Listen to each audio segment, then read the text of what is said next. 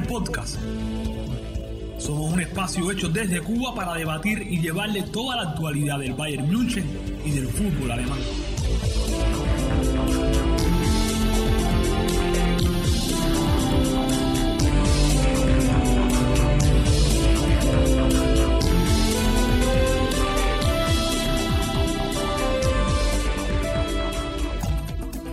Willkommen amigos, bienvenidos a Cubair Podcast en el 2021. Yo soy Adrián Cáceres y como conductor de este espacio destinado al debate sobre el fútbol alemán y sobre el actual mejor equipo del mundo, el Bayern Múnich, les doy la bienvenida. Si es primera vez que nos escuchas, te doy las gracias y la recomendación para que te pases por nuestra cuenta en Twitter, arroba Podcast, para interactuar con nuestro equipo de trabajo y dejarnos sugerencias y opiniones sobre los temas polémicos y diversos que tenemos en nuestros distintos episodios. Y para arrancar, quiero hacerlo saludando a los colegas que me acompañarán en esta emisión. Comienzo por casa con Alejandro García, con cuenta en Twitter, arroba alegarcía-98. Ale, ¿qué tal? ¿Cómo estás? Hola Adrián, contentísimo de estar como cada semana acá compartiendo con ustedes, con el invitado hoy que es súper especial y por, por supuesto, perdón, con nuestra audiencia. Y como siempre, voy con el datico. Mm, por suerte ya se aclaró el tema, o se aclaró, no, hubo una nota aclaratoria sobre el tema de Yamal Musiala, que se decía que se había pedido 100 mil a la semana, que si tanto, que primero con renovación, no se dijo que eso es falso, que eh, sencillamente se está esperando de que llegue a, un, a la mayoría de edad para hacerle el contrato profesional, solo eso, y por supuesto tendremos Musiala para rato en el Bayern según lo último que hay. Bueno, un respirón en medio de todo este culebrón que hemos vivido con Alaba y con las posibles salidas también de Boateng y de Javi Martínez, estas salidas gratuitas que condicionan bastante el, el trabajo del director deportivo en, en el club germano. Bueno, y desde Argentina se suma un amigo que ya estaba en par de ocasiones por acá, el señor Ocheable, Lucas Torres, que ha instaurado este nuevo término de Ocheable después de esos dos resultados en los últimos meses del Bayern Múnich frente al Fútbol Club Barcelona y al Schalke 04. Lucas, un gusto tenerte nuevamente por acá por Cuba Podcast. Ya ese término me llama un poco de lástima porque estamos como una versión muy lejana poder meter ocho goles. Con suerte podemos meter uno. Ya estamos bastante lejos de meter ocho. Pero si tuviera que, definir en una palabra este presente, eh, lo definiría con, la palabra duda. Eh, duda de lo futbolístico, duda de algunos jugadores, de, algunas posiciones, dudas en el mercado de pases. Es como que es un club que se ha llenado de mucha duda, de mucha incertidumbre en tan poco tiempo. Eh, pensar que estamos todavía festejando cinco trofeos y vamos dentro de poco por el sexto, pero el presente no es el mejor y creo que hay mucha incertidumbre. Sí, en efecto, mi buen amigo, la verdad que eh, estamos lejos del, estado deseado y realmente es como dices, en, estos momentos hay más dudas que, seguridad. Vamos a ver si, si, el resto de la temporada, que la mejor parte está cerca de comenzar, un poquito, cambian un poquito las cosas y nos dan un poco más de tranquilidad. Recordarle a nuestros amigos que a Lucas lo pueden encontrar por el Twitter como arroba torreslucasn y por supuesto la siempre divertida y controversial cuenta arroba Bayer Argentina, que se la recomiendo muchísimo. Bueno, antes de comenzar a debatir con este par de cracks, vamos a darle paso a otro de nuestros miembros de Cubair Podcast, un colega súper estelar, Darien Medina, que como siempre nos trae lo mejor de la Bundesliga, en esta ocasión la jornada número 16 y 17 del campeonato doméstico alemán.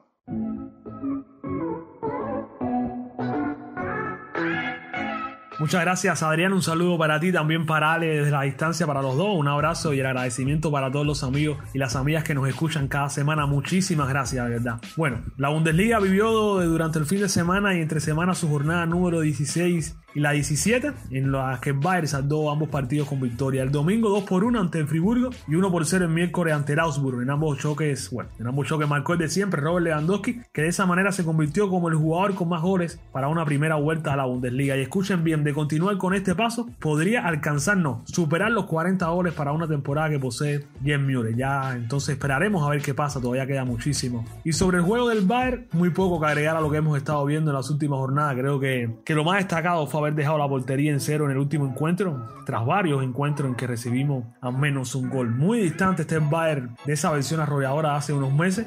Seguimos confiando en el potencial de este equipo y también de la capacidad de reacción de Hansi Flick. Ahora vamos a darle un breve vistazo a lo más destacado ocurrido en estas dos fechas. Bueno, la número 16 arrancó con un duelo entre Unión Berlín y el Leverkusen, ganado por los obreros 1 por 0 con gol de Teucher en un flojísimo encuentro de los aspirineros. El Borussia Dortmund y el Mainz en otro encuentro empataron a un gol y en uno de los resultados más sorpresivos de la fecha el Hoffenheim y el Arminia Bielefeld empataron a 0. Wolfsburgo y el Leipzig lo hicieron, pero a dos goles en un encuentro muy parejo. Otro de los encuentros sin goles fue el que sostuvieron el Colonia y el Hertha Berlín, un equipo que sigue sin mostrar todo su potencial, mientras que Bremen venció, perdón, 2 por 0 a Lassburg, ambos goles en los minutos finales del encuentro, si fue en el 84 y en el 87, goles bien tardíos. Un duelo bien interesante fue el que sostuvieron el, Stuttgart y el Borussia Mönchengladbach. Bueno, el partido terminó con empate a dos goles en lo que fue el partido número 50 de Marcos Ross al frente de los Potros en la Bundesliga. El marcador final fue empate a dos goles en el encuentro también, otra cifra interesante fue que el Stuttgart se convirtió en el quinto equipo en anotar 3.000 goles en la Bundesliga. Pues bien, una cifra redonda, pero el 3.001 fue el que, verdad, resultó más importante, sí, porque fue el que le dio el empate al minuto 94 al Stuttgart. Y en el último encuentro de la fecha, el Frankfurt celebró a lo grande el regreso de uno de sus hijos prodigios, sí, Luka Jovic, que marcó un doblete en 30 minutos en la victoria de su equipo sobre el Schalke 3 por 1. Eso fue lo que aconteció en la jornada 16 el fin de semana. Y esta semana, durante martes y miércoles, como lo había dicho, se celebró la número 17 y comenzó entre Borussia Mönchengladbach su victoria ante el Werder Bremen 1 por 0 y en uno de los duelos más interesantes de la jornada, el Bayer Leverkusen se impuso ante el Borussia Dortmund 2 por 1, que sigue en pleno descenso, el equipo de las abejas. Mientras que el Leverkusen volvió a la senda de la victoria tras cuatro jornadas sin sumar tres puntos. El Schalke volvió a acumular otra derrota ante el Colonia 2 por 1, con un gol en el minuto 93 por parte del Colonia. Vamos a ver si el anuncio de la llegada del cazador Juntelar puede reaccionar de algún modo al equipo de los mineros. El Hoffenheim se impuso 3 por 0 entre Hertha Berlín y el Gosburgo sobre el Main 2 por 0. El Unión Berlín, luego de seis jornadas sin perder, cayó 1 por 0 ante el Leipzig, Frankfurt y Friburgo igualaron a dos goles. Y en la sorpresa de la fecha, escuchen bien, el Arminia Bielefeld se impuso 3 por 0 al Stuttgart. Y tras estos resultados, la tabla queda de la siguiente manera. El líder sigue siendo el Bayern con 39 puntos, le sigue con 35 el Leipzig, Leverkusen con 32, Dortmund con 29 y con esa misma cantidad de puntos el Gosburgo. Mientras que en los últimos lugares, luchando en los puestos de playoff para el descenso en Colonia con 15 puntos y el Mainz y Schalke con 7 unidades ya en el fondo de la tabla. Esto es eh, respecto a la tabla de posiciones. Los goleadores, bueno, la lucha ya parece ya definida con Robert Lewandowski con 21 goles, Andrés Silva y Helly Haaland con 12 goles cada uno. Esos son los goleadores y la tabla de posiciones de la Bundesliga. Recuerden que este fin de semana se jugará la fecha número 18. Esto, Adrián, es lo más interesante de estas dos fechas que se jugaron durante el fin de semana y martes y miércoles. Nada, yo desearle lo mejor a todos los amigos y amigas que nos escuchan, que se cuiden mucho y como siempre le digo, mías son mías. Saludos.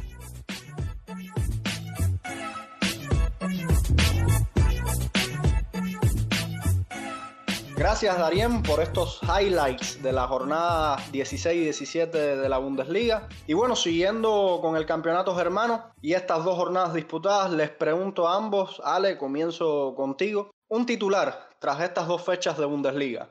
Bueno, yo diría, el Bayern lo logra por fin, un titular en franca alusión a que tuvieron su portería en cero por primera vez después de mucho tiempo, o aun cuando mm, digamos que la justicia divina no hubiese sido la portería en cero porque hubo un penal errado por parte del Augsburg, pero, pero bueno, creo que me quedaría con eso. Sí, sin duda, eh, eh, rarísimo que, lo, trascendente del Bayern esta semana sea esa portería en cero. Ya lo estaremos seguro conversando en, unos momentos. Lucas, a ver si nos puedes ayudar a, nuestro querido Frank a ponerle un título a este episodio. ¿Cuál sería tu, titular tras estas dos jornadas de Bundesliga vividas durante esta semana? Y yo iría por, eh, bueno, además de la duda, iría con, algo que se consiguió con lo justo.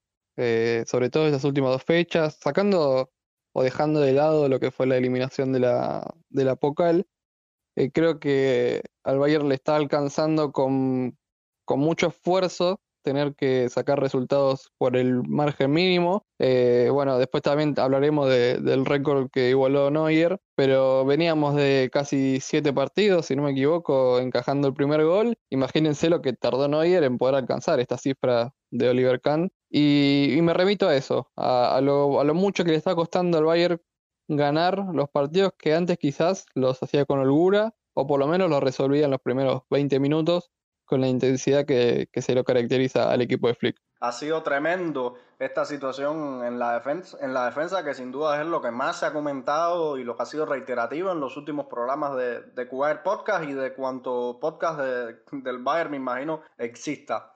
Yo sí me haría con un titular, sería con portería cero finalmente y, líderes por lo justo. Creo que, que, Lucas también iba por esa onda.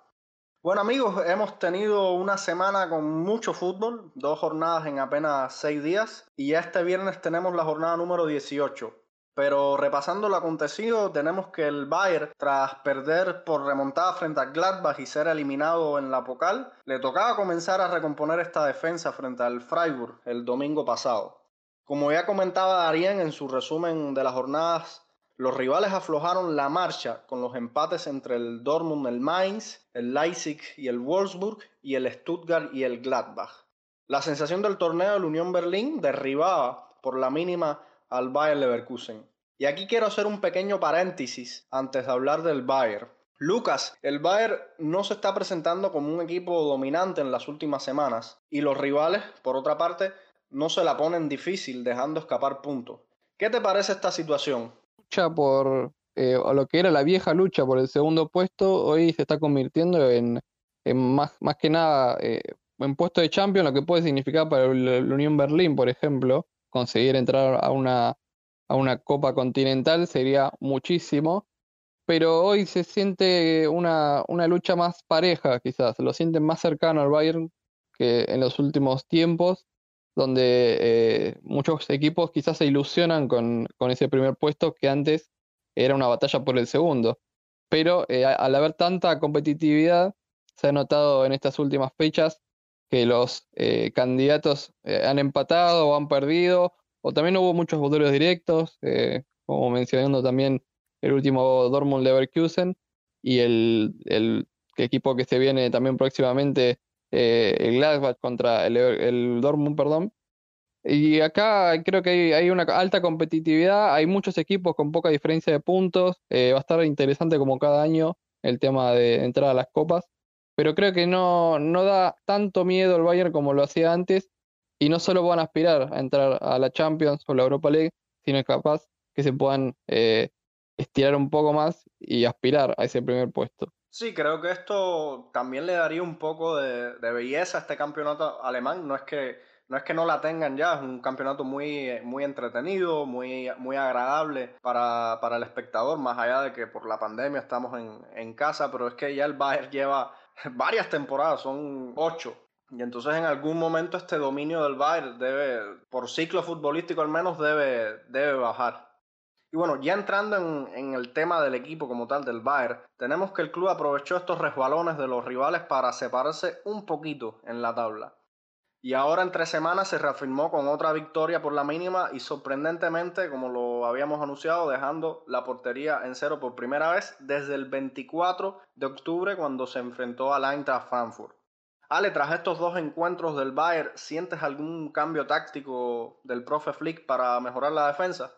Quizás, solo quizás, contra Augsburg estuvo un poco más atrás la línea, quizás por el momento creo que, puede decirse así, pero no hay un gran cambio, se sigue jugando lo mismo. Eh, ya te digo, quizás es que se ha arriesgado menos, pero yo insisto en que, en que hay que analizar algo que, que, va más allá del Bayern y es la tremenda temporada que están teniendo los clubes, el calendario. Cuando digo tremenda temporada, no en cuanto a calidad de juegos, sino a, a cantidad de juegos. Eh, si miramos todas las ligas, vemos que todos los gigantes que juegan tantos partidos están en la misma situación.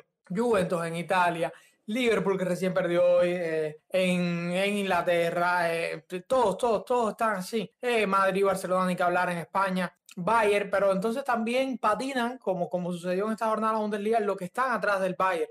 pero es que son los que están detrás del Bayern también están en todas las competiciones europeas. Días de Leipzig, días de Dortmund. Y entonces em, yo creo que lo del Bayern va por ahí. Algo, creo que eso es algo más allá de los problemas estructurales que había también. De que si determinado jugador no tiene la cabeza en el club, como puede llegar a ser alaba. Y lo otro que puede significar un cambio en que la portería esté en cero es el tremendo partido que una vez más hace Lucas Hernández cuando juega. Y es que lo de Lucas Hernández ya roza lo absurdo que está en el banco porque es un jugador completamente distinto, es un jugador que más en forma está en el banco en este equipo del Bayern. Eh, teniendo en cuenta el bajo nivel de Pavar, el bajo nivel de Zule, eh, está sobre su nivel, lo distante que está su nivel mm, Alaba y que bueno, David no es que sea el gran defensor, es un tremendo lateral, sobre todo en ataque, pero no se caracteriza por ser ese gran defensor a pesar de que sus números de defensa son muy buenos. Sí, en efecto, para mí eh, lo de Lucas en, en, el banco tiene, tiene que ir cambiando, tiene que darle más juego. Incluso por ahí creo que había un dato de que cuando Lucas Hernández está, el Bayern no ha perdido en los partidos donde Lucas abre como, como titular.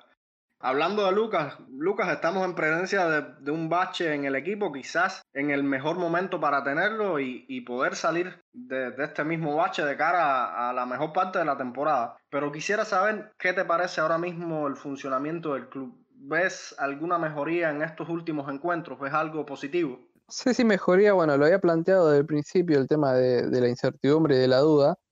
Porque, bueno, si nos vamos a comienzo de temporada, eh, Bayern arrancaba el campeonato siendo, bueno, campeón de Champions, eh, repetidor de liga y demás.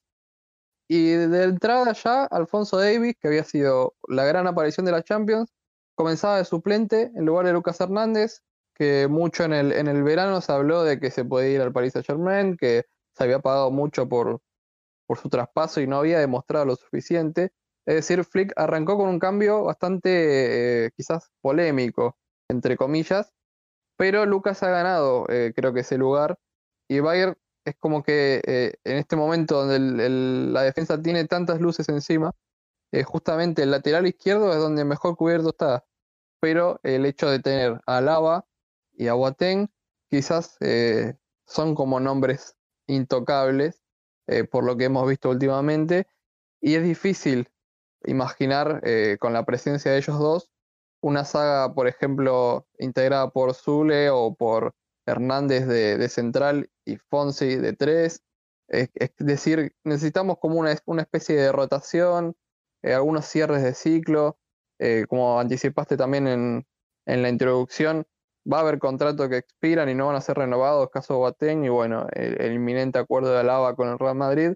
Quizás eso le dé más opciones a Flick para poder elaborar una defensa sólida, eh, bueno, también hablaremos de, los, de, los, jugadores que pueden llegar a, venir y quién es el hombre eh, apuntado como es eh, Dayot Upamecano. Pero creo que el Bayern necesita confianza quizás. Se han cambiado muchos nombres, la gente pidió muchos cambios de nombres. Flick intentó hacer un poco caso de eso, pero bueno, las cosas siguen funcionando mal y creo que también hay que, hay que meter en esta bolsa a, a Hansi, que, que también creo que tiene su, su cuota de culpa en lo que viene pasando. Sí, realmente es una situación que, prolongada en el tiempo puede ser muy dañina y de cara al, resto de la temporada donde vienen los encuentros más importantes ya se perdió la oportunidad de, defender ese triplete que cada año el Bayern y los aficionados y los hinchas por lo menos en mi opinión eh, aspiran y, bueno, tiene una, una, serie de acertijos que tendrá que resolver. Tú hablabas bien de estas vacas sagradas que se le llamó una vez, no recuerdo si fue Oliver Kahn, que ahora con, la inminente salida de lava, tú bien dices, Lucas pueda tener un poco más de, de chance. Eh, ahora, Ale y Lucas, ¿Qué tal si nos comentan sobre los movimientos, estos movimientos que, se vienen rumoreando alrededor de la defensa del Bayern? Ya Lucas lo adelantaba. David Alaba con esa portada del diario Marca y al siguiente día todos los diarios alemanes desmintiendo un poco ese bombazo. Por ahí se habla también del lateral izquierdo Omar Richard para hacer relevo o la competencia de Alfonso Davis y de Lucas Hernández, como estábamos conversando, que podría ser el nuevo central tras la ida de Alaba al, Real Madrid. Bueno, en el caso de Richards, mm, no creo que sería la competencia, más bien sería el recambio natural de, de Fonsi Davis. que durante muchos años tal y como hizo David Alaba apoderarse de ese carril izquierdo. Sí creo que, mm, que hay algo importante. Con la salida de Alaba se libera una masa salarial importante, si bien es cierto que no hay tantos ingresos, y según eh, dijo el propio Rumeni, algo que no sucede, ya van por las claras por David Tupamecano. ¿Qué sucede? El tema es en que se dice que eh, Lucas Hernández pasará completamente a la saga central. Y la, el inminente llegada de Upamecano, si se concreta, dejaría a Zule en una situación de duda. Pero es que Zule no acaba de convencer, al menos a mí no me acaba de convencer. Zule tiene picos de alto y bajo en la temporada muy grandes y creo que eso sería contraproducente para el Bayern tener un central así y creo que lo dejaría a un segundo plano. Si me, me hace escoger o, o a pensar, te digo que el año que viene la defensa debe ser, si, si todo marcha bien, si todo sucede como, como hasta ahora eh, parece que va a suceder, sabemos que faltan muchos meses, sabemos que hay un tema económico, Cupamecano no está aquí todavía, pero si todo sucede, creo que lo prudente sería un Lucas Supamecano, la defensa central, y David con su recambio. Y yo intentando armar eh, la defensa tengo como un gran problema, porque lo bueno que estamos viendo de Lucas, y con bueno me quedo corto, lo estamos viendo como lateral izquierdo. Y realmente, como había resaltado antes, es un puesto totalmente cubierto, donde cualquiera de los dos jugadores, tanto Hernández como Davis, eh, que ocupe el puesto en, el, en la fecha de turno, lo va a hacer bien porque, porque vienen demostrando hace mucho tiempo. Si fuera por mí, jugaría con dos laterales izquierdos, pero estaríamos desperdiciando una posición. Y llevándolo a la saga central, yo creo que Lucas va a cumplir porque es capaz, porque ya ha jugado eh, en esa posición, pero está tan eh, bien encaminado lo que está haciendo como lateral izquierdo que uno ya le entra la duda de pensar en, qué posición puede llegar a rendir mejor.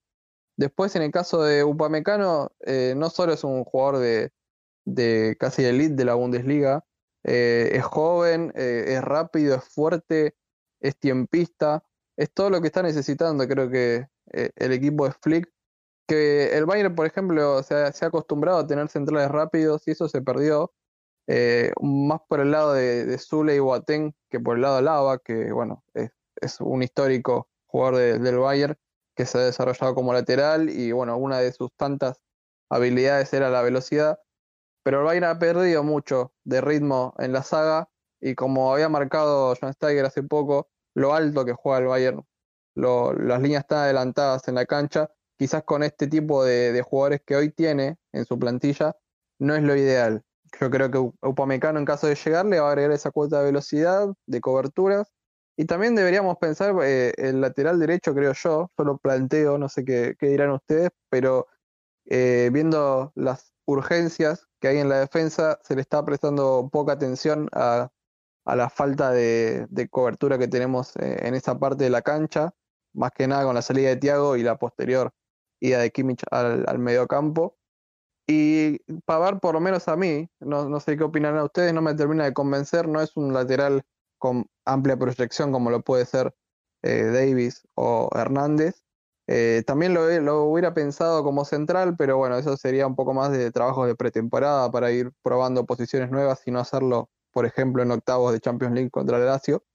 Pero deberíamos eh, darle también, o ir a buscar, que no creo que sea prioridad para la dirigencia, o mismo eh, ver eh, lo que tenemos en el propio club. Eh, Richards tuvo grandes actuaciones en esta Champions, promedió altísimas intercepciones por partido, quites, creo que hoy está muy tapado también y sería una buena chance para ir probando y poder ver qué necesidades tiene este club en la defensa.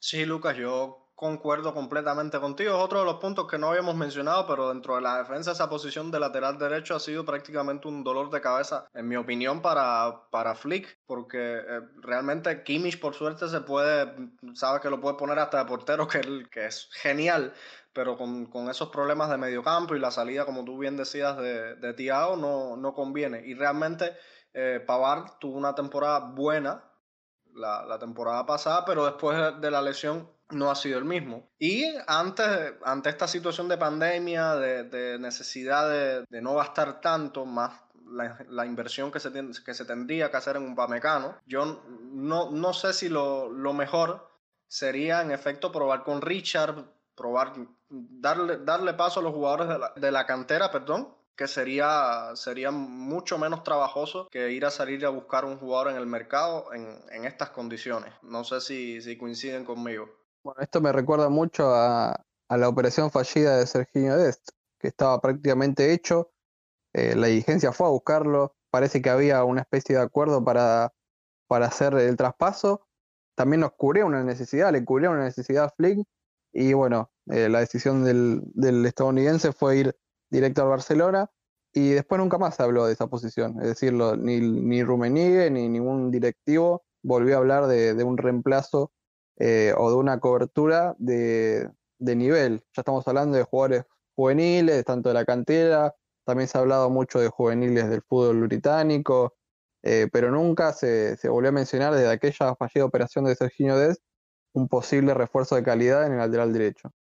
Yo creo que el gran culpable de todo, obvio, es Pavar, pero sobre todo la temporada pasada de Pavar, que no solo le pone la varilla muy alta a, al aficionado, a la vista del aficionado, sino que le llena los ojos a las directivas y le llena los ojos al propio Flick y le llenó los ojos al propio Des, yo creo pudiéramos agregar. ¿Qué pasa? Des es un jugador joven, eh, va en busca de minutos. Y si Pavar tuviese este año la temporada que tuvo el año pasado, absolutamente fenomenal, mira, no, no estuviéramos pasando ni problemas defensivos porque es un excelente defensor, ni, no sé, ni, ni estuviésemos hablando del tema. ¿Qué pasa? Que, a ver, eh, especulaciones, por supuesto. Des dice, me voy a ir a un Bayern donde voy a jugar muy poco porque Pavar es regular indiscutible, está en un nivel altísimo, no lo van a sentar, no es un jugador viejo además, es un jugador que está en plena madurez. Pues bueno, eh, prefiero ir al Barça donde las tengo todas para quitarle los caramelos a Sergio Roberto como lo ha hecho hasta ahora que se ha adueñado la posición sin dudas.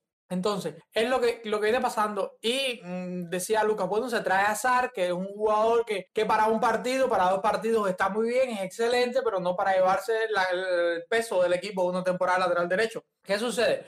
Pavar no te juega para nada la temporada que te jugó el año pasado y te deja todos estos vacíos que, que está dejando. Si a eso le suma lo que le decíamos, el bajo nivel de la sala central, pues bueno, es como que dos y dos son cuatro, desastre total y el arco de Neuer lleno de goles. Es, es una cosa casi que matemática. Bueno, perdón que no mencioné a Sar, la verdad que eh, ni en mi cabeza lo tengo muy presente. Eh, ya lo he dicho muchas veces, lo, poco que me agrada. Eh, así que ni siquiera lo, lo, pensé como un futbolista profesional, mil disculpas. No, no, no hay problema, pero es que lo cierto es que es un jugador que no tiene nivel Bayern, que se entra sencillamente para que cumpla una función. Y en esos partidos donde hay que darle descanso a Sar, esos 5-0 que ya está eh, partido resuelto, lo ponemos a Sar para que corra por ahí. Y bueno, Pavar sencillamente descansa. ¿Qué pasa? Que Pavar ha estado muy mal y ha hecho falta de que la segunda figura, bueno, eh, tenga protagonismo, pero cuando miras al banco es, es imposible. Sar no puede tener protagonismo. Más allá de que creo que sus primeros partidos no fueron malos, sin ser brillantes, no fueron malos, pero en los últimos sobre todo se le ha visto muchos, muchos problemas defensivos, muchos problemas de que no entiende movimientos y ha dado el traste con, con, que sea Pavar contra Pavar, a pesar de estar mal el que tenga que jugar. Está teniendo unas grandes vacaciones en Alemania, creo yo. Sí, no, y además que yo, yo siempre vi a Azar como una opción como bastante económica para, para completar una plantilla que, que necesita jugadores, perdón, de cara a la, a la temporada tan larga que se viene, pero no creo que, que haya llegado para hacer una competencia directa de, de Pavar. Es que está claro, Bonazar viene siendo el Álvaro Odriozola del Bayern del año pasado. ¿Cuántos partidos jugó Odriozola? ¿Qué partidos jugó Odriozola? La diferencia es en lo, en lo que vengo diciendo. El año pasado, para de un temporadón y todo el mundo decía, bueno, Odriozola sea feliz, gane dos ligas, una en España y una en Alemania, gánelo todo, sea el futbolista con más títulos del año, perfecto. Eh, lo que pasa es que este año Pavard ha estado así y entonces las vacaciones ahora sí se pesa que un jugador, como dice Lucas, esté pasando tremendas vacaciones en Alemania. Bueno, otro jugador que está pasando vacaciones es Douglas Costa, pero bueno, nos, nos estamos olvidando de él también. sí, re realmente un jugador que por lo menos para mí yo pensé que iba a ser un poquito más y yo no sé, yo creo que ha quedado a ver, ¿qué, ¿qué, le parece? Voy a hacerle esa última pregunta antes de pasar rapidito a, la otra sesión del programa y poder seguir debatiendo un poco. ¿Ustedes esperaban un poquito más del brasileño? Y la verdad que sí. Eh, es más, últimamente lo vimos promocionando eh, eventos del Fortnite. Quizás había mejor conexión en Múnich que allá en Turín y vino por eso. Pero dentro de la cancha eh, está dejando mucho que desear. Sobre todo porque cuando se fue dejó una gran imagen. Sí, Guardiola lo pidió, lo trajo de Ucrania. Eh, desde el día uno demostró con, con su poder de, de, regate y gambeta. Pero la verdad es que ahora entendemos un poco por qué Juventus decidió prestar, creo que gratis, si no me equivoco, a, un jugador que, que, ha bajado mucho su rendimiento y todavía no les encuentro mucha explicación. Bueno, eh, dos cosas. Primero, para eh, reforzar lo que decía Lucas con el tema de Juventus. La Juventus lo que hizo fue sencillamente quitarse una masa salarial que es bastante alta, costa, cobra bastante. Y Pirlo sí tenía claro que no iba a jugar allá, que iba a estar de vacaciones. Y dijo: Pues si nadie lo quiere comprar, pues se lo doy al Bayern y que ellos sean lo que le paguen el sueldo y ya que no me paguen nada por el traspaso. Por eso que, que es gratis el traspaso. O sea, sí, la sesión es gratis, pero el Bayern tiene que embolsarle su, su salario, que es bastante alto. Y lo otro es que, a diferencia de Roca y del propio Sar, y no sé si se me escape algún otro refuerzo de los que digo. El caso de Douglas Costa sí mm, ha deslucido bastante y no es por falta de oportunidad porque ha sido regular en muchos partidos e incluso en partidos donde si no son de gran importancia, sí eh, se esperaba mucho más del recuerdo. Ese, ese partido de vuelta contra Atlético que se termina empatando a uno, fue regular, ha jugado varios partidos de liga eh, de regular y, y, ha llegado el momento donde Musiala le ha robado todo el protagonismo. Ya Musiala es cambio por encima de él cuando hace falta refrescar el, el revulsivo termina siendo Musiala y no Costa. Costa que llegó para eso, para ser revulsivo, minuto 70 con su velocidad llegaba y te iba a volver loco. No, eh, ha perdido incluso ese protagonismo y está.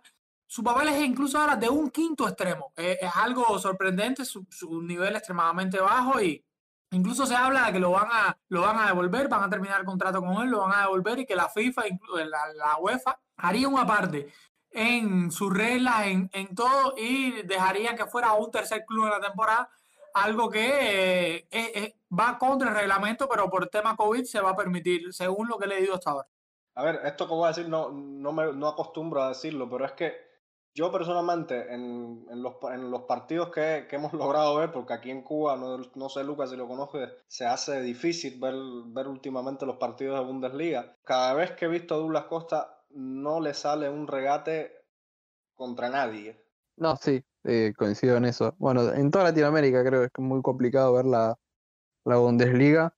Eh, bueno, en OneFootball quizás eh, hay buena calidad, tenemos los, los relatos de, dos tipazos muy queribles en, el mundo de la Bundesliga Latinoamérica como Gustavo Simo y Ezequiel Daray, pero el hecho de que llegue dos minutos tarde eh, a cada jugada eh, es como que te terminas enterando qué, qué sucede en el partido mientras actualizas Twitter que viéndolo mismo en la aplicación es como que ves como una repetición pero eh, lo, poco que se ha visto, yendo a Douglas Costa nuevamente, es que sí, eh, es casi de, torpeza, de, falta de costumbre. No, no, no sabría bien decir cuál es el motivo de, este bajón, pero bien tiene esa suplencia bien ganada y merecida porque, bueno, eh, hubo muchos bajones esta temporada, caso Nabri, caso Sané, y él sigue estando ahí como cuarto o quinto extremo, sin poder eh, llegar siquiera a los talones de, los extremos que nos han llevado a ganar la Champions. Sí, la verdad que deja, deja mucho que ser. Un fichaje que, como, como estábamos comentando, yo pensé que le iba a dar más al equipo. Bueno, ahora sí, rapidito nos toca el turno de zona roja. Alex, ¿qué nos traes esta semana? Bueno, regresó a la zona roja y la verdad es que es una zona roja muy especial que, grabamos un poquito antes y es con, con la persona que lleva la cuenta del Unión Berlín, la cuenta en español del Unión Berlín, una cuenta fantástica, bueno, ya la hago promo adentro, y para conocer del Unión, para conocer de sus interioridades, de, de, cómo va y de cómo ese club está luchando en Europa, pues bueno, de eso va la, la zona roja.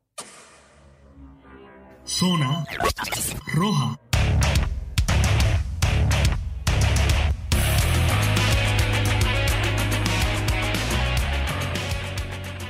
Y mis amigos de Wire Podcast, regresa la zona roja. Hacía rato que no estábamos por acá por la zona roja, pero regresamos y como siempre, habitualmente pasa con un invitado súper especial y es Alberto, la persona que está detrás de esa cuenta fantástica que es la Unión Berlín. Es Unión Berlín en español, esa cuenta que de verdad que uno flipa cuando, cuando interactúa con ella y cuando la revisa. Y sobre todo, y le hago la promo ya antes de saludar a Alberto, si eres fan de Unión Berlín, no, no sé qué, qué, esperas para seguir esta cuenta, pero si eres fan de la Bundesliga en general, también. Llega Tayor Alberto, ¿qué tal? Hola, ¿qué tal chicos? Nada, muy contento de estar aquí y como le decía a, Frank antes fuera de micro, eh, me encanta estar con vosotros, sobre todo porque tuve la gran suerte de estar en Cuba y es un país que me encantó, no solo por lo que hay que ver, sino por la gente que, que vamos, en cada esquina te trataban genial característica, característica acá de, este suelo. Pero antes de entrar en las peculiaridades de la cuenta, que vamos a hablar un poquito ahorita, hay una, hay una pregunta que verdad que, que, quiero que me responda porque sé que, que, es algo difícil de entender. ¿Cómo un equipo, Alberto, que quizás su objetivo principal a inicio de temporada sea la permanencia, puede estar luchando por puestos de Europa y muy bien posicionado además? Y un equipo que cuando miras la plantilla en cuanto a valor, quizás sea hasta incluso menos que los grandes o los gigantes de Alemania. ¿Cómo se logra eso? Sí, la verdad es que es sorprendente incluso para todos los aficionados del Unión. Eh, yo creo que este año han hecho las cosas muy bien en el tema de fichajes, sin invertir prácticamente dinero, con jugadores en último año de contrato, jugadores cedidos, pero han conseguido un bloque muy sólido y creo que una de las claves es sobre todo que es un equipo muy, muy realista y muy humilde, que sabe perfectamente cuáles son sus virtudes y sus defectos y las intenta utilizar a su favor. Entonces, eh, cualquiera que les haya visto jugar, pues se da cuenta muy pronto que es un equipo que juega muy ordenado, metidito atrás, jugando muy fuerte siempre, muy intenso e intentando salir a la contra, hasta tal punto que está siendo también uno de los equipos más goleadores del año. Y también considero que es un bloque porque algunos de sus jugadores más importantes esta temporada, como puede ser Kruse o era Poyan Palo, se han lesionado y aún así los jugadores que han salido han sido capaces de hacerlo igual de bien o incluso mejor en algunos momentos. Así que creo que con esto se resume muy bien lo que es un equipo, que es una familia muy unida y, que van todos a una. Eh, hablabas del mercado, de lo bien que, que lo trata el mercado. Yo creo que el Unión es un ejemplo claro mm, de eso que tanto defienden las políticas de la Bundesliga, la política alemana, es que no es votar dinero por votar ni traer jugadores por, por traer. Yo creo que la Unión es la, muestra perfecta, porque incluso el año pasado pierden a su, o sea, este año pierden al que fue el máximo goleador del equipo el año pasado, y aún así tienen una actuación mejor. ¿Podrías resaltar algunas individualidades del equipo para conocerlo un poco mejor, aquellos que, sobre todo en Cuba, que no se transmiten los partidos de la Bundesliga, lo conozcan? Sí, pues bueno, creo que ha sido eh, importante el, el, que se pudiera hacer olvidar a Anderson, ¿no? Como decías, que era el jugador más importante el año pasado, no solo por los goles, sino porque el juego del equipo dependía mucho de él. Balones largos, a que Anderson la aguantara y llegara a la segunda línea desde detrás. Este año, con las nuevas incorporaciones, ha habido un poco un cambio de juego. El equipo domina más el balón en el medio campo, juega más por las bandas y tiene otras alternativas. Y hablando ya un poquito de los jugadores que están marcando la diferencia, pues yo diría eh, Friedrich en la defensa, que ya fue uno de los mejores jugadores en el año del ascenso y la temporada pasada, y que ahora ya es totalmente el líder de, la línea defensiva y que está casi para nivel de selección. Eh, luego Trimmel en el lateral derecho, que es el capitán y que tiene un guante en el pie derecho, saca los cornes y las faltas de una manera increíble y es de los máximos asistentes de las ligas europeas a balón parado. El medio campo tiene un jugador que es Andrich, que es muy fuerte y es un todoterreno, que es capaz de llegarte a defender atrás e incluso de llegar de segunda línea al ataque. Y luego eh, en la delantera, bueno, Kruse estaba siendo el mejor jugador del equipo, que ha jugado eh, muchos años en el Werder Bremen y en otros equipos de Alemania. Y cuando estaba en ese momento tan dulce se lesionó y uno de los jugadores que entró en la parte de arriba para sustituirle fue eh, Aguonigi, Taigo Aguonigi, un nigeriano que es propiedad del, Liverpool, pero que ha estado cedido en varios equipos y por fin este año ha sido capaz de explotar y está siendo una de las claves en estas últimas jornadas, haciéndolo muy bien. Y creo que si sigue así puede tener una oportunidad el año que viene en Inglaterra si vuelve al, al Liverpool. Y bueno, aparte de eso, como decía antes, creo que es más un bloque. Todos los jugadores saben a lo que juegan, son muy solidarios y aunque estos jugadores quizás pues, puedan destacar un poco más, al final lo importante es, es, el equipo.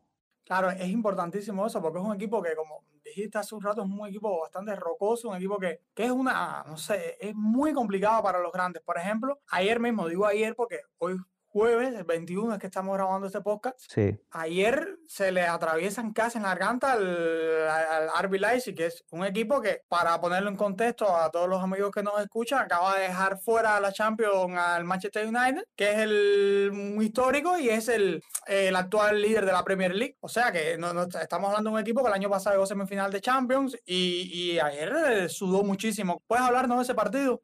Bueno, la verdad es que este año lo que más está sorprendiendo es que el Unión contra los grandes de la liga está compitiendo contra todos ellos y de hecho hasta ayer no había perdido contra ninguno del top 6.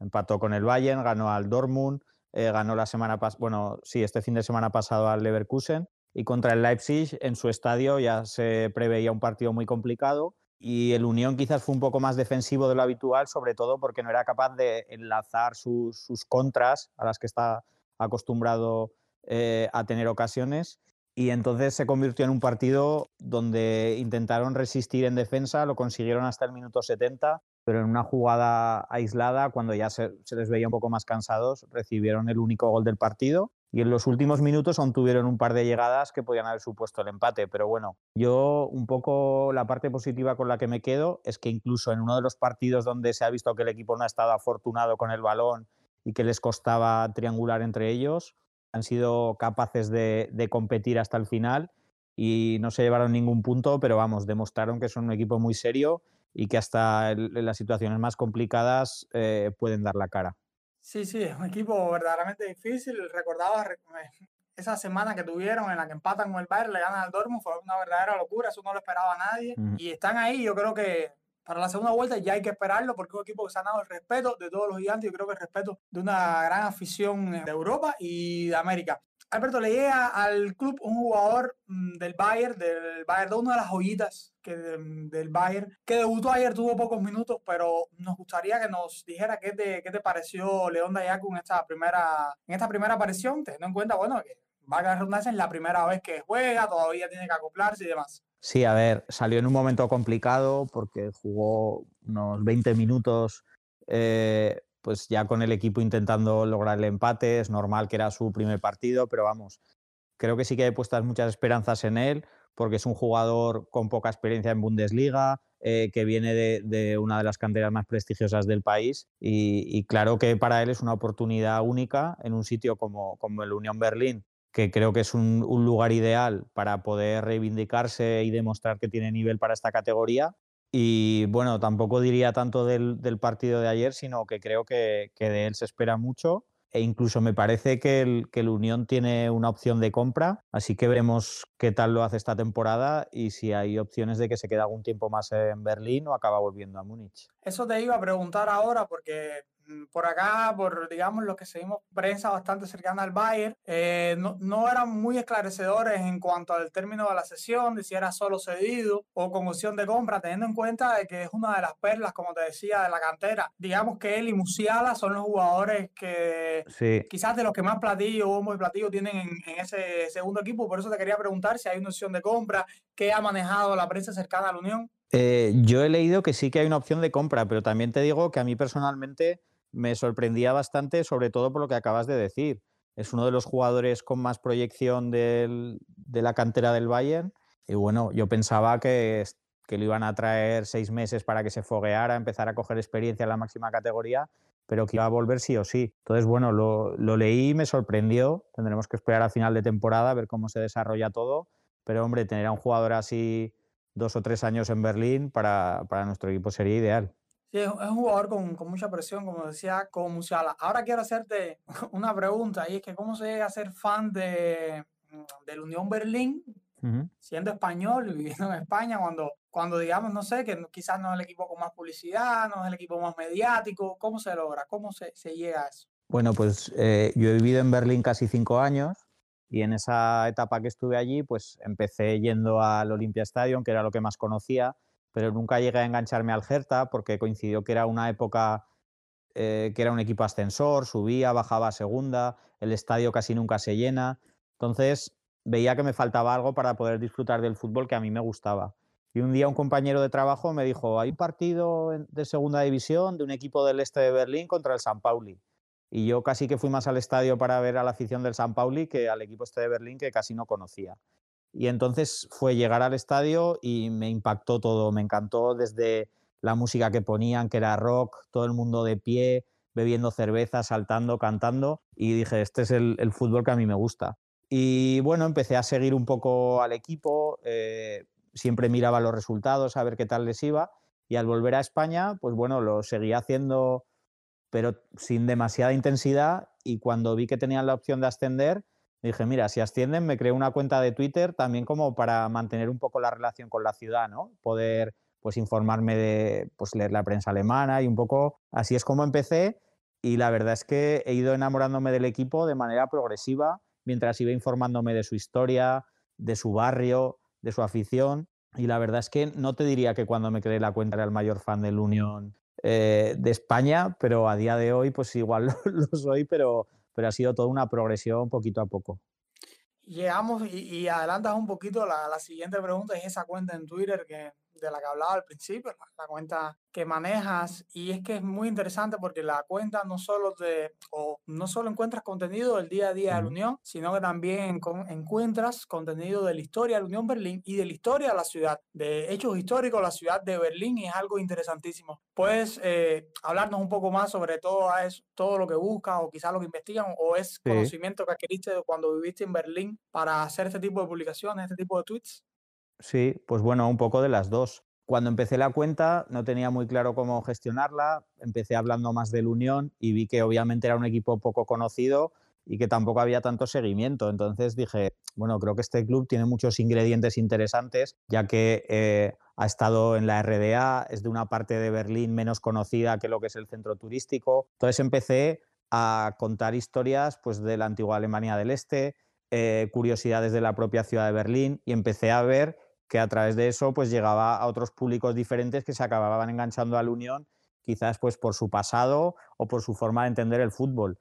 Y la verdad es que a mí me, me encanta meterme en Google a investigar, a buscar historias, a ver cómo era el fútbol hace 100 años, todo este tipo de cosas.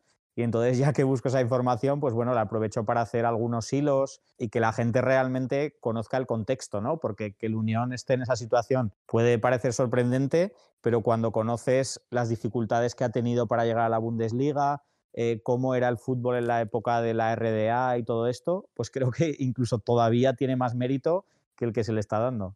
Es que es impresionante, es impresionante. Yo te lo digo, te lo confieso, es un equipo que, que me gusta eh, nosotros acá quizás no tenemos la oportunidad de ver todos los partidos de la Bundesliga. De hecho, este año eh, para Latinoamérica estuvo bastante complicada y para, para Cuba está aún más. Solo hemos podido ver un solo partido de la Bundesliga que se ha transmitido este año, que fue el Schalke Bayern, por suerte para nosotros, es 8 a 0, pero bueno, no se ha transmitido más y lo hemos tenido que seguir vía internet. Eh, las transmisiones en streaming y demás, y por supuesto, eh, al menos yo lo que sí son los partidos del Bayern, que son los que, lo que puedo, ¿no? Sin embargo, mm, cada vez que uno busca y trata de informarse y cómo va la tabla y demás, y tú dices, bueno, fue un buen arranque, bueno, todavía, pero es que siguen ahí, y tú dices, es impresionante, es impresionante, y te confieso, me gustaría verlos en Europa el año que viene, aunque quizás eso pueda ser, y, te voy a preguntar si coincides conmigo, quizás que esté en Europa el año que viene puede ser más perjudicial que beneficioso, al menos por el momento, porque le daría una carga al equipo que los haría quizás un poco bajar lo que, lo que puede ser Bundesliga. Sí, estoy totalmente de acuerdo. Eh, también te digo que ver a la afición del Unión por Europa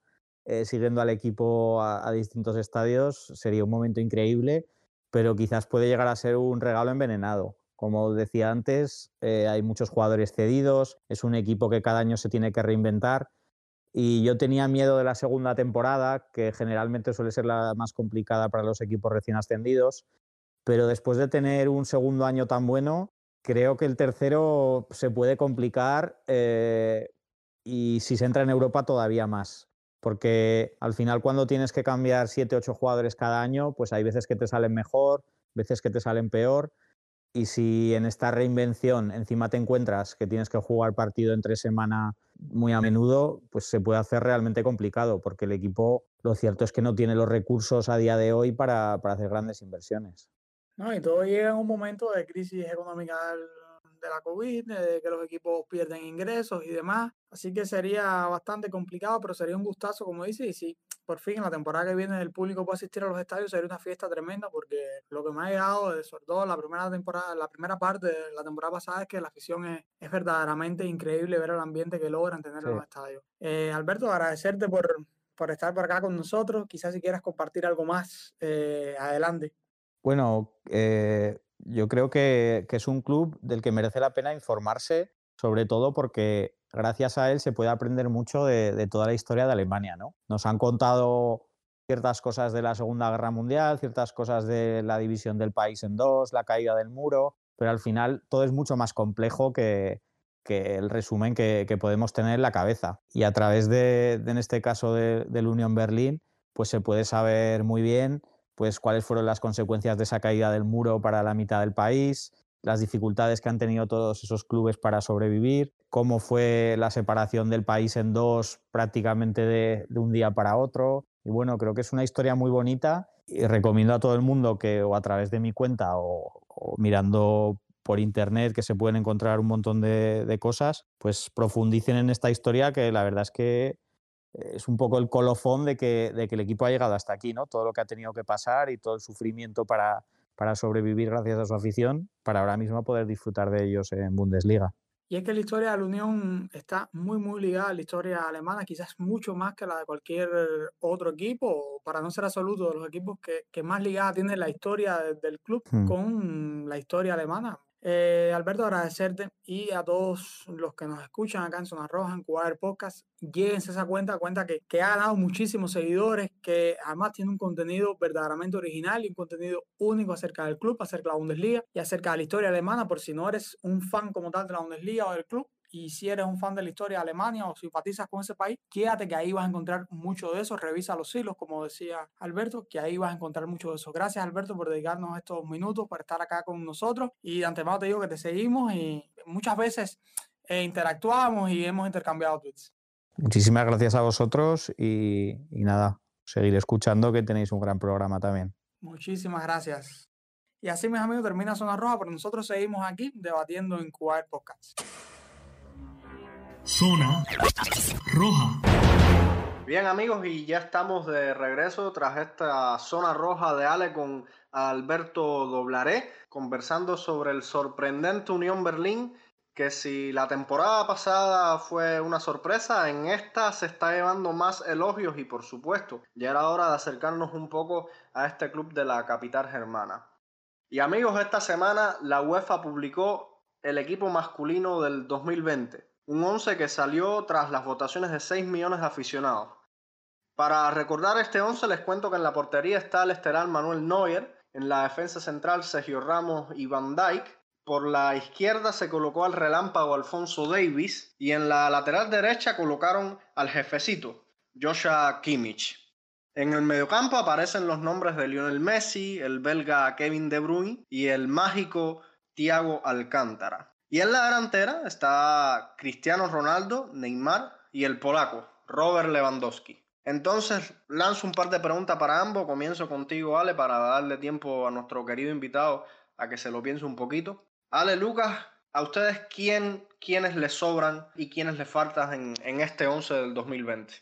Eh, siempre me echan la papa caliente arriba, ¿eh? Pero bueno, vamos, vamos allá. A ver, yo creo que lo primero es que incluso la FIFA poniéndolo ahí y las personas votando, evidentemente el Bayern lo que vieron de la temporada fue la, la Champions, esa etapa final de Lisboa, porque fue lo único que jugó Joshua Kimmich como lateral derecho, así que ¿qué, estás premiando? ¿Lo, eh, ¿Lisboa o estás premiando una temporada donde jugó en medio campo y indiscutiblemente Kimmich tenía que estar en el medio campo, ahí donde tiene que estar? Lo otro es que se vuelva a ser injusto, no voy a decir por quién, pero se vuelve a ser injusto con Thomas Müller, un jugador que se pasó el año, que, que, tuvo un renacer y que tuvo una temporada en sueños, siendo recordista de asistencia en Bundesliga y demás, y me falta Thomas Müller.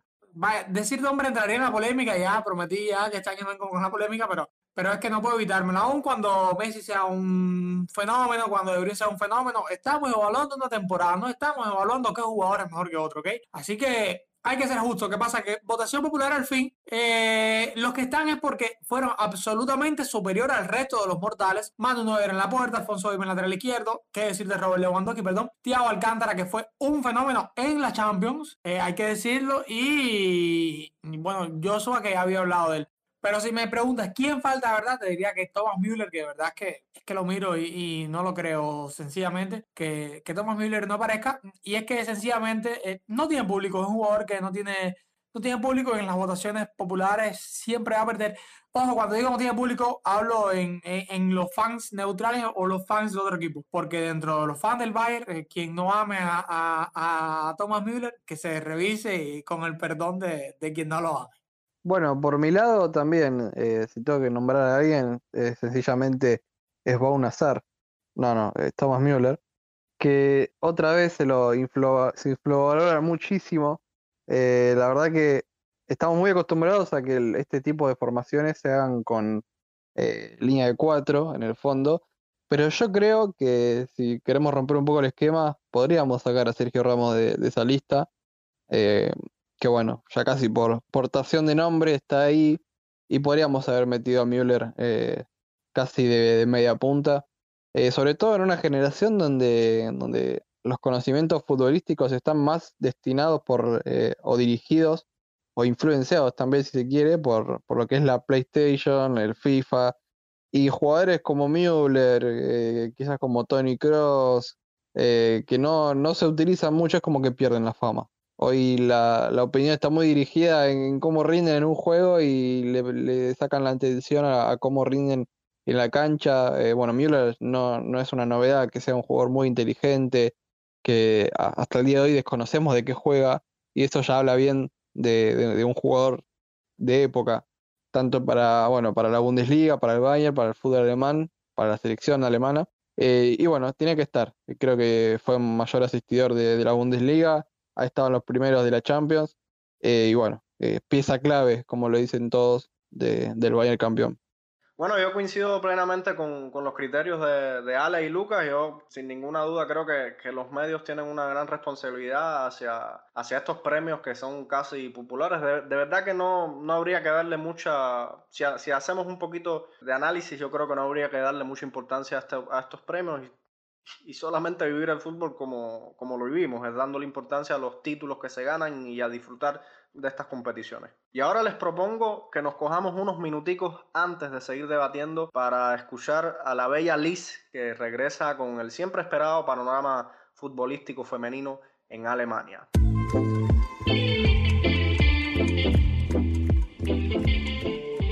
Hola Adrián, Alejandro, oyentes del podcast, yo soy Liz. Sí, ha pasado un tiempo, pero por fin vuelvo para hablarles de la D-Liga y el fútbol femenino en Alemania. Estamos a exactas dos semanas de la vuelta a la competición. El viernes 5 de febrero arranca con un Wolfsburg Turbine Potsdam. Reto interesante para las lobas que tienen que ganarlo todo y en el proceso ir haciéndole preguntas a un Bayern de puntuación perfecta. Lo dejo ahí en el aire por si quieren anotarlo en su calendario y verlo ese día. Pero para hoy quise preparar algo especial. Recuerdan que en la semana de los 50 años del fútbol femenino hablé del Turbin Potsdam y de su figura más anecdótica, Ben Schroeder, hombre que estuvo más de 40 años al frente del club, llevándolo por la senda del éxito, con el plus de que además es un equipo del este. Bueno, en esta ocasión vamos a girar 180 grados para encontrarnos con su clásico rival, el grandísimo, pero grandísimo FFC Frankfurt. Su historia arranca con el Braunheim en 1973. Se concreta una sección femenina que incluso fue miembro fundador de la liga en el 90. Para el 98 deciden cambiar su nombre, refundarse como FFC Frankfurt. Subimos de nivel, claro que sí, con lo cual hay que inaugurar esas vitrinas con la primera liga alcanzada ese mismo año. Breve muestra de lo que se venía. En total, esta gente tiene 7 Bundesligas, las que más en Alemania, 9 Copas Nacionales, de nuevo, las que más en Alemania. Y sí, nada más y nada menos que 4 títulos europeos. El club alemán más ganador.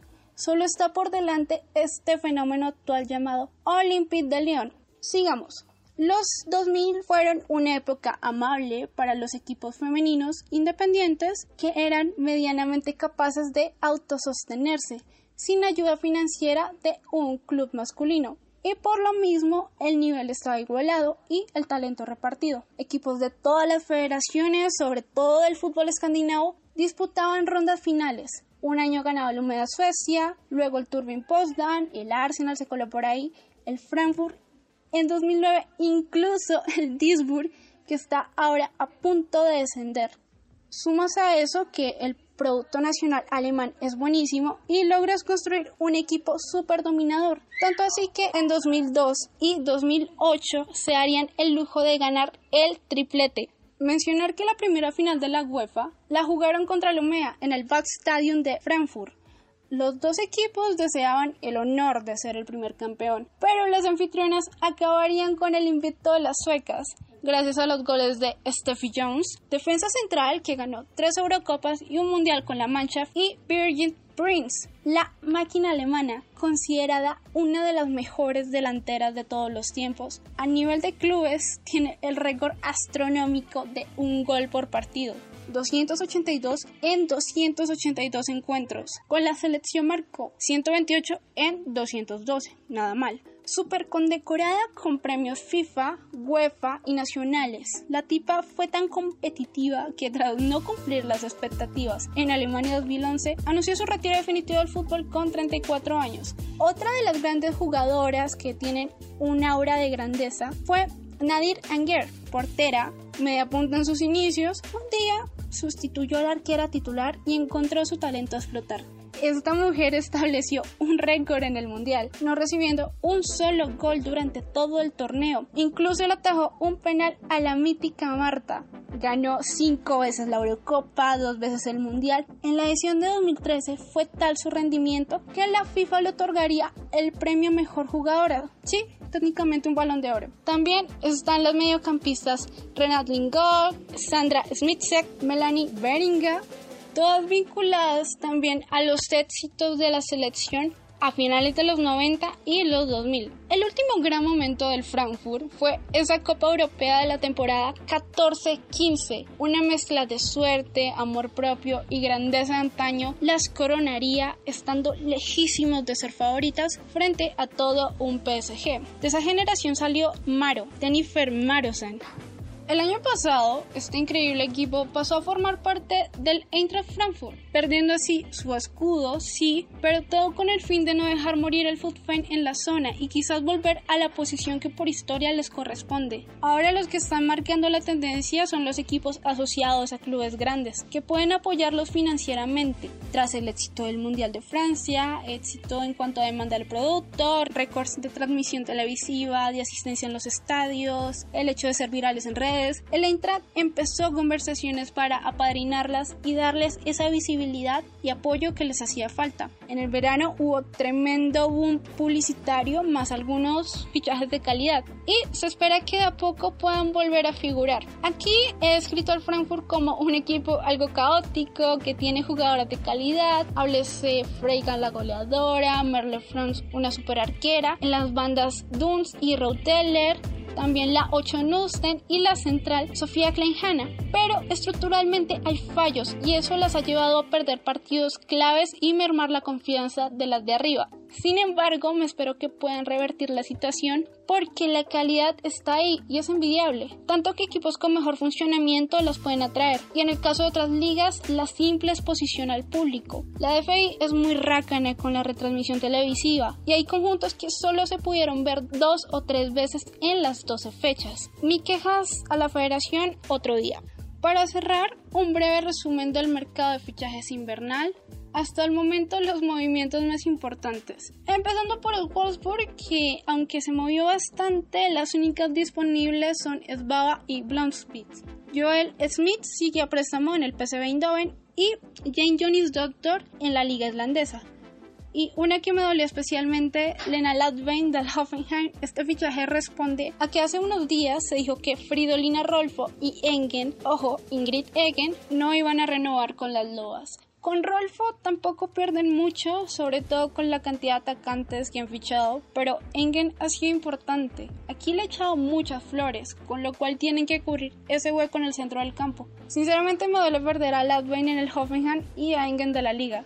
El Bayern también se movió con Ivana Rudelic, fue bávara hasta 2014, las buenas hijas siempre vuelven. Ella proviene del Leverkusen y tendrá un papel de delantera suplente, con Damjanovic a uno o dos meses de volver. Ilya Schuller jugando más de segunda punta, pues se necesitaba alguien para la rotación y eventuales problemas, ojalá que no. Y el día 21 anunciaron a una joven promesa islandesa, no podemos ser menos que el resto, si las islandesas están de moda. Carolina Lia Willemstad firmó a hasta 2024, son muy raros los contratos de más de dos años. Es claro que le tiene fe a la muchacha, pero chiquita, tiene 19. Y por ahora, salvo partidos muy mame y no creo que cuente. Hasta pueden mandarla cedida. El chiste es adelantarse a otros clubes con su fichaje. Eh, entiendo que es volante ofensiva y puede jugar en los tres carriles. Siguiendo con el hilo del Frankfurt, también ficharon a una islandesa, Alexandra Dottir, 20 años. El centro del campo es la gran parcela a mejorar. Y mira si chica resulta ser la solución. El Hoffenheim no fichó, pero amarró a Nicole Villa por dos años más, goleadora de la Bundes, 14 goles en 12 partidos. Y también renovó por un año más a Paulina Kronweigel. Esta chica, al igual que Tabea Basmuth y Elena Ladvein, está rompiéndola y siendo recurrente en las convocatorias de la selección. Las turbinas ficharon a la guardameta sueca Emma Lind, mm, viene el Rosinger y pues el Rosinger perdió a su arquera estrella, se fue al Chelsea, entonces supongo que vino a la Bundesliga con el fin de ser importante.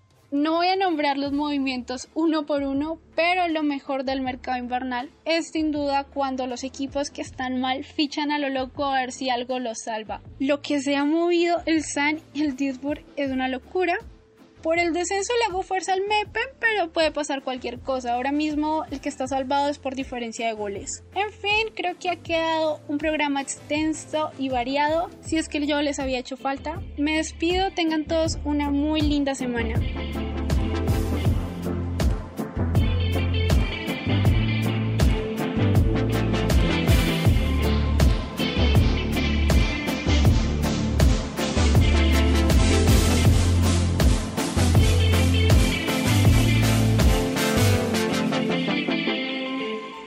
Gracias Liz por acercarnos al Frankfurt y actualizarnos de esta ventana de mercado en Alemania. Y bueno, ya casi cerrando, Ale y Lucas, toca el turno de mojarse. Sabes que eso es una tradición que tenemos aquí en Cuba el podcast.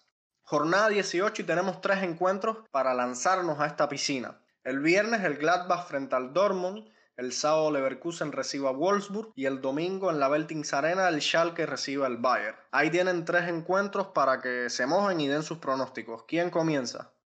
De dos lugares, si quiere empezar.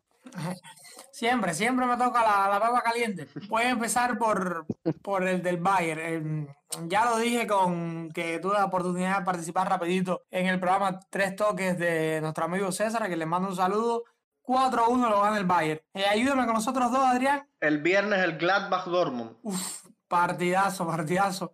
Creo que me voy con el Gladbach un 3-2. Ajá, ¿y el, ¿y el otro? Leverkusen Wolfsburg. Creo que lo termina ganando Leverkusen 3-1. Ya estoy en la piscina completo. Ya pueden anotar que, sea cual sean los resultados, ninguno va a hacer eso que yo dije, que está comprobado científicamente que no van a hacer esos.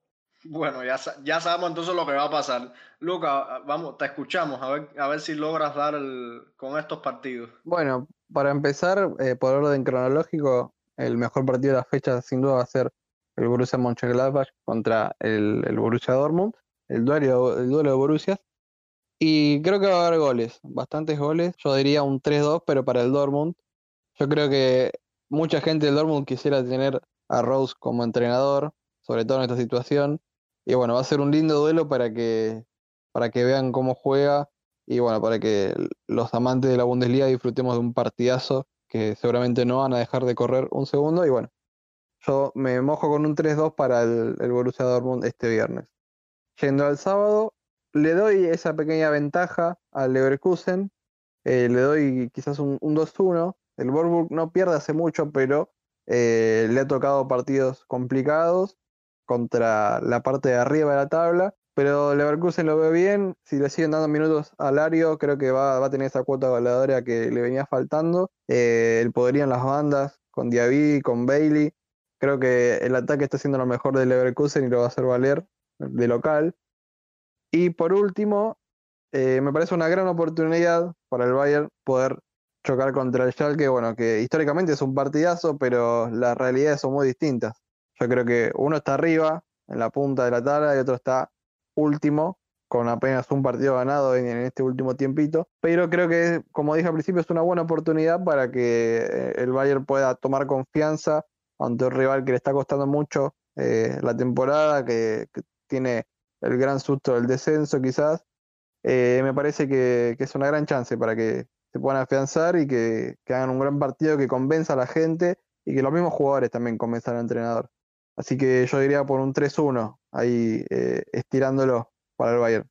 Sí, eh, así mismo, eh, Lucas, yo también tuve la oportunidad de participar en, en tres toques y justamente ese fue el, pronóstico que di y como bien dije en, en el vídeo, yo creo que siendo generosos con el Schalke, un, un 3-1. En el Gladbach Dortmund van a haber muchísimos goles. A mí me parece que, que el Gladbach sale un poquito mejor que el, que el Dortmund, creo un 3-2 favorable al, al Gladbach. El Leverkusen Wolfsburg también veo 2-1, o sea, la victoria, como decía Lucas, una victoria tampoco tan amplia, 2-1 sobre el, el. Esos son los pronósticos, vamos a ver, Lucas, ya después nos enteraremos qué es lo que pasa y ahí lo, lo estaremos comentando, por lo menos en, en, Twitter, comentaremos a ver quiénes, quiénes aceptamos más en, en estas predicciones. Bueno, amigos, con estos chapuzones estamos cerrando el programa por hoy. Lucas, Alex, de todo corazón les deseo lo mejor para este fin de semana. Ojalá que podamos disfrutar como se debe bien la, la Bundesliga, con una cervecita, con algo para picar. Y Lucas, también encantado de haber podido tenerte hoy con nosotros acá en, en Cuba Podcast. Y, y nada, te dejamos las puertas abiertas. El placer es totalmente mío. Siempre es una alegría poder conversar con ustedes de, un tema que nos apasiona mucho, eh, no solo el Bayern, sino del, fútbol alemán entero, así que bueno, eh, esperemos seguir participando de este gran espacio que, han armado con mucho trabajo. Bueno, yo como siempre contentísimo, Adrián, así que, que nada, estaré por acá la próxima semana. Un saludo a Lucas, contentísimo que esté por acá con nosotros y, y seguiremos, seguiremos en Cuba el podcast. Sí, vamos a estar también, Alex, vamos a seguir atentos estos fines de semana a ver si de verdad logras aceptar y no te descalabras en, en estos pronósticos que diste. Bueno amigos, así estamos llegando al final de este podcast, no sin antes invitarlos a que nos sigan escuchando en los próximos episodios en las plataformas de Evox, Google Podcast, Apple Podcast, Amazon Music y en CubaPod para nuestros coterráneos. Además recordarles que estamos en Twitter como arroba Podcast. Nuestro equipo de trabajo, integrado por Frank, Ale, Rafa y Liz, esperamos les haya gustado este episodio. Yo soy Adrián Cáceres y me puedes seguir en Twitter como arroba adrián-1992. De igual forma, espero estén satisfechos con nuestro trabajo. A todos los que nos escucharon, les doy las gracias por su atención y como siempre les digo, mía san mía y hasta la próxima.